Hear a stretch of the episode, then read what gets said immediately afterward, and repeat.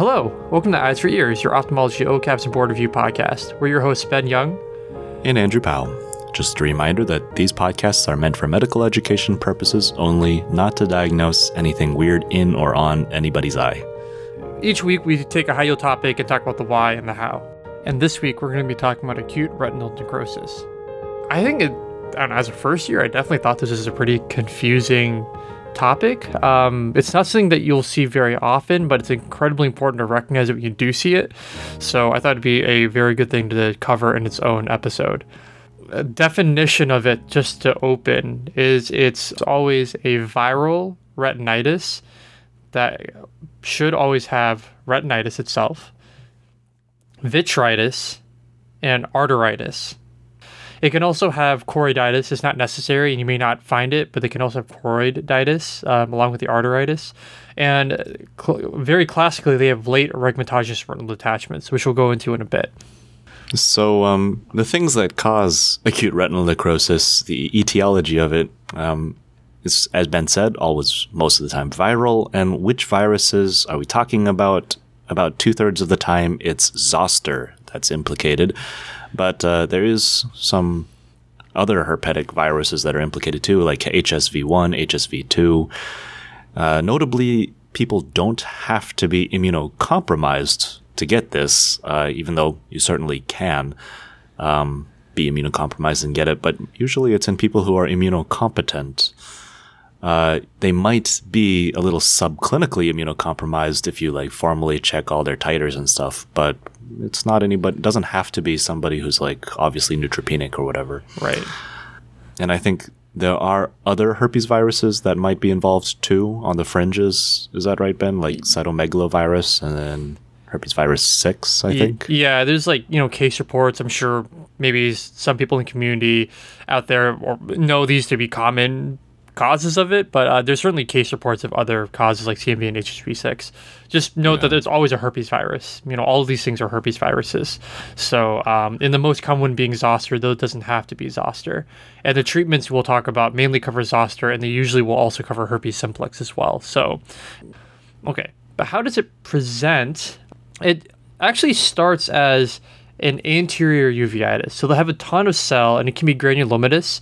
Remember that in herpes or viral uh, uveitis, they can get instead of like the the dense granulomatous KPs inferiorly, kind of an Arlt's triangle, like in the inferior part, it can be diffuse all all across the endothelium of the uh, of the cornea.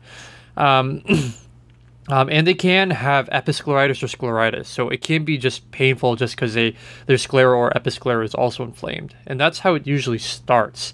Eventually, however, they'll get significant vitritis with their anterior uveitis, uh, and that'll be accompanied by an occlusive arteritis, which will appear as a, with perivascular hemorrhages. So you'll see hemorrhages, you know, uh, within the retina along the the arteries due to this occlusive arteritis, and they'll have a full thickness retinitis specifically in the periphery. So. ARN, acute retinal necrosis, is almost always starts in periphery and then creeps inwards and you know it progresses towards the macula most of the time it actually doesn't like go deep within the macula, though it, it can, but it usually spares the macula. So you'll see this kind of white retina that will kind of arc inwards so that when you have the remaining retina left, it'll have these scalloped edges, if that makes sense that process of the retinitis usually lasts about four to six weeks without any intervention. During this time, you can have an exudative retinal attachment, so you can get fluid into the retina without a break, but that you know can usually resolve, especially with treatment. And the fellow eye is involved about a third of the time. However, if you treat them, as we'll talk about in a bit, then that chance of having fellow eye involvement, it's suggested in some studies, is reduced to 3%. Um, so that's one major reason to treat these patients um, aggressively. And then the last thing, and this is actually the more visually dis- disabling thing, it appears, is that they can get later rhegmatogenous retinal detachments. The reason for that is when they get the retinal necrosis in the periphery, that leaves the retina very thin. So it becomes much more easy for um, one to get a retinal break there. And it usually happens at the border of the healthy retina and the necrotic retina. So that's something that to really look out for. It can happen within about six months. Typically, though, can happen at any time, honestly, after uh, acute retinal necrosis. So that's one of the more visually disabling things is a MAC offered rhegmatogenous retinal detachment after ARN. Uh, horrifying. Yeah. Oh, yeah. And it can happen to anyone. Um, so the the actual damage that these viruses are causing, it's thought to be from you know direct cell lysis that the herpes virus is itself causing, but also from the immune response to that process happening. For some evidence to this point, there are viral particles, but you don't find them within any of those vasculitic vessels. However, you, what you do find are immune complexes with the viral particles, so you don't see them in isolation, just affecting the those vessels. Right. So it's like a combined viral and kind of immune response that causes ARN. Um, they can also get a granulomatous choroiditis if you do like pathology, you know, slides on um, like enucleated patients after they have ARN. And they can, as we just said, a third of patients will get fellow eye involvement. The other eye will become involved. Um, there's a couple suggestions how this happens. W- one that it seems to be espoused by Ryan's Retina is they think that the viral, um, that, the virion travels actually down the optic nerve, past the chiasm and hypothalamus, and then back up to the fellow eye. That's one suggestion of how it happens. Something else to help support this is that the patients can get uh, herpetic encephalitis on top of ARN, like accompanying ARN, so they can start to have mental status changes as well, which should definitely alarm any um, any provider that's following a patient with ARN. So you know there does seem to be a potential for retrograde down um, transport of the the virus particles in in ARN. So just to review the diagnostic criteria one more time, now that we've talked about it a bit more, we mentioned the beginning, but um, for some, for you to say someone has ARN, they should have peripheral circumferential, meaning it goes around 360, well-defined retinal necrosis, um, typically in that scalloped fashion that we talked about. They should have an occlusive arteriolar vasculopathy, so FA could help you prove this, but they'll have perivascular hemorrhages, and you'll see that the um, arterioles may even obliterate, and prominent vitritis with anterior chamber inflammation. It will start with anterior chamber inflammation and become vitritis. It will have rapid progression the absence of treatment. So, you know, this is something that's very aggressive. It will rapidly kind of extend towards the macula over the over four to six weeks. And things that they can have that you just to be aware is they can have optic neuropathy, so optic disc swelling, or uh, optic nerve atrophy, so they can have pallor of the optic nerve. And as I said before, they can have episcleritis and scleritis. So just because they have one of those things does not mean they don't have ARN. Those are possible things they can have, but aren't necessary to be diagnosed with ARN. Okay, so in terms of a differential diagnosis for ARN, there are a couple things that are um, that one should always think about before you just say, "Aha, this is ARN." The two big ones that are that you should always kind of think about together are CMV retinopathy and something called progressive outer retinal necrosis, which has the interesting abbrev- um, what do you call it? Acronym. Acronym of PORN. Um, if you haven't heard that one before, so Andrew, do you want to tell us a little bit about those two? Yeah, well, at least the cytomegalovirus. Um, we earlier said that, you know, with acute retinal necrosis, it could be any virus, even in some case reports, maybe cytomegalovirus. But cytomegalovirus itself has, is thought to be responsible for this entire other diagnostic category of retinopathy that has pretty distinct characteristics and is one of your other, like, more emergent viral uh, retinal problems. It also affects the posterior pole, the borders are a bit more granular, but the big distinction here is that it really is most common in those who really are immunocompromised, with uh, BCSC saying like T cell counts of less than 50 per microliter. It is thankfully much less slow growing, but can be just as destructive, so you want to make sure you recognize it. Right. Um, one other kind of interesting other distinction thing is I'm always trying to figure out which of these things cause arteritis versus phlebitis. Like uh, Ben has already mentioned ARN. You won't really see the inflammation in the retinal arterioles and the arteries. In CMV, it's more of a phlebitis where it's affecting the retinal veins and venules. And this is where you can also see this frosted branch pattern too.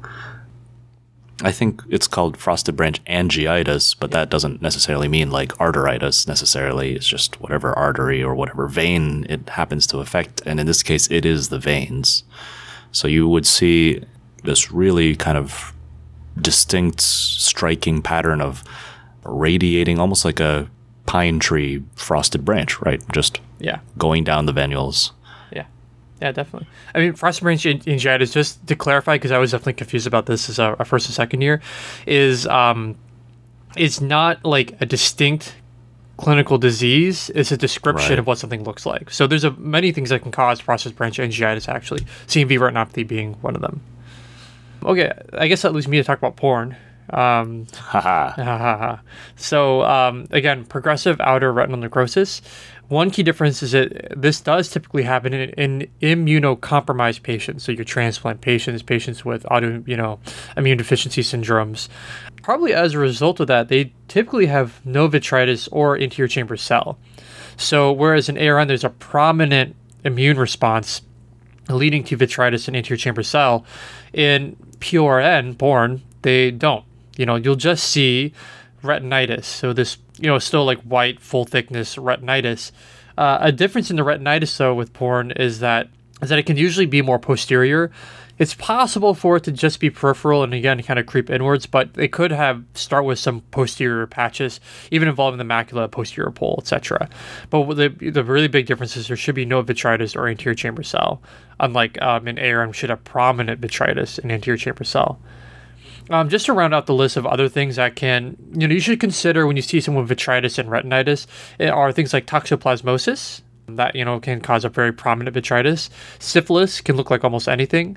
Lymphoma can give you a prominent vitreous cell, um, possible, possibly uh, visible retinal lesions, and a disease called acute multifocal hemorrhagic retinal vasculitis, an immune um, um, an autoimmune condition that we won't go into too much detail about. But you know, definitely think about toxo, syphilis, lymphoma when one when you see a patient with this vitritis, um, retinal whitening. Yeah. Okay. The treatment, you know, in the this is more of an uh, older day kind of thing, but they used to always treat patients with ARN with IV acyclovir, um, with a lot of IV acyclovir. Nowadays, we've moved more towards oral valacyclovir. There have been some kind of retrospective studies that show non-inferiority to IV, so it's obviously way more um, convenient to do something like oral valacyclovir or famciclovir. The typical dosing that we see for oral val- valacyclovir is one to two grams three times a day, so it's a, it's a very high dose of valacyclovir, um, or 500 milligrams three times a day for famciclovir. Um, but the bioavailability of valacyclovir is very good. It's you know as you know review from step one, it's a prodrug of acyclovir, so it has very good bioavailability and then generally do a very slow taper, sometimes over months. Some people will leave patients on indefinitely. There's not a clear practice pattern to guide us on what to do, but do a very slow taper. And you know, some people will start steroids about two days after antiviral treatment. You don't want to start steroids right away, but as we said before, ARN has a prominent immune component to it. So uh, some people will think that steroids will help reduce the response. What are the goals of treatment? One is to, you know, in fact, treat the affected eye to reduce the time course of this very, um, honestly, violent disease within the eye. The second is to prevent fellow eye involvement. We said before, it can it possibly reduces it from about a third of the time going to the other eye to about three percent of the time, and to prevent herpetic encephalitis. So you know, we said before the viral particles are thought to be able to travel through the optic nerve, and you know sometimes it can affect, um, you know, give people encephalitis, to affect their cognition. And then the last thing is to watch for rhegmatogenous retinal detachments, which is really one of the larger threats to their long-term visual acuity. Obviously, any of these other things we talked about, the vitri- um, the occlusive arteriolitis, um, um, possible earlier exudative retinal detachments can cause problems with vision, but one of the more common ones is a MAC-off reg- rhegmatogenous retinal detachment. You know, you have to watch for it closely with the first six months. That's when it's more likely to happen. And if it does happen, they have a high likelihood, unfortunately, of having a combined tractional component along with the rhegmatogenous complo- component because of all the inflammation that occurred and the high likelihood of getting proliferative vitreoretinopathy, which are these inflammatory membranes essentially grow when one has rhegmatogenous retinal detachment. This is probably something that won't be quizzed on because it's very controversial whether or not prophylactic laser therapy can help. I just routinely doing PRP on patients with ARN to try to prevent them from getting rhegmatogenous retinal detachment. Some of the studies that I found on my brieflet review suggest that there's no difference if you do it, but you know, I defer to your local practice patterns and whether or not you do this. It's still, as far as I'm aware, controversial. Uh, just for a reference, because uh, these treatments that Ben mentioned, the uh, IV stuff, at least by the book, you can find a table describing those treatment patterns for the different kinds of uh, retinal necroses, including the CMV stuff, on table 10 1 in the Retina book, which I hope hasn't changed around or moved around too much through the editions. I hope so too. I don't have mine on me to look. Yeah. okay, and that but what but what Ben gave you was the treatment pattern for this episode's uh, topic: acute retinal necrosis. Exactly. Yeah, just for this episode. Okay. That's our episode. The uh, again to review, acute retinal necrosis has always is a triad of vitritis, multifocal retinitis, and arteritis. My mnemonic for that, by the way, is like VMA, like the Video Music Awards. You know, like VMA, uh, vitritis, multifocal retinitis, and arteritis. I don't know. I have a negative connotation in my head culturally with VMA. Is it like a prestigious thing to get one of those nowadays? I have no idea. Do they even still run? Um, I, I can't tell you. Um, well, it still it still goes. I don't know if it's maybe it's prestigious. Keep going, Ben. Taylor Swift won last year. Good for her. Anyways, congratulations, Taylor, if you listen to our podcast. you know the Keep going. most common cause is zoster, but other herp- herpes viruses can cause it too. It has an anterior uveitis to start with, but then progresses to these other three conditions we talked about. It's caused by direct damage from the virus as well as an immune response. And a differential diagnosis you should keep in mind when you see someone with this is CMV retinopathy, but its borders are tending to be more granular and it tends to affect the veins more, and it's much um, slow growing and they're immunocompromised. And porn, where it's more posterior, they're immunocompromised, and they have no vitritis or cell. Management is oral valacyclovir or IV acyclovir, and watching them closely for a rhegmatogenous retinal detachment. That's all we have for this week. If you like what you heard, you can follow us on Twitter at eyes four ears with number four. And our website, eyes4ears.com with the number four also. Uh, if you'd like to support the podcast, it's really helpful if you leave a rating or review. Um, it, it really helps us out. And we'll see you guys next week. Bye. Bye.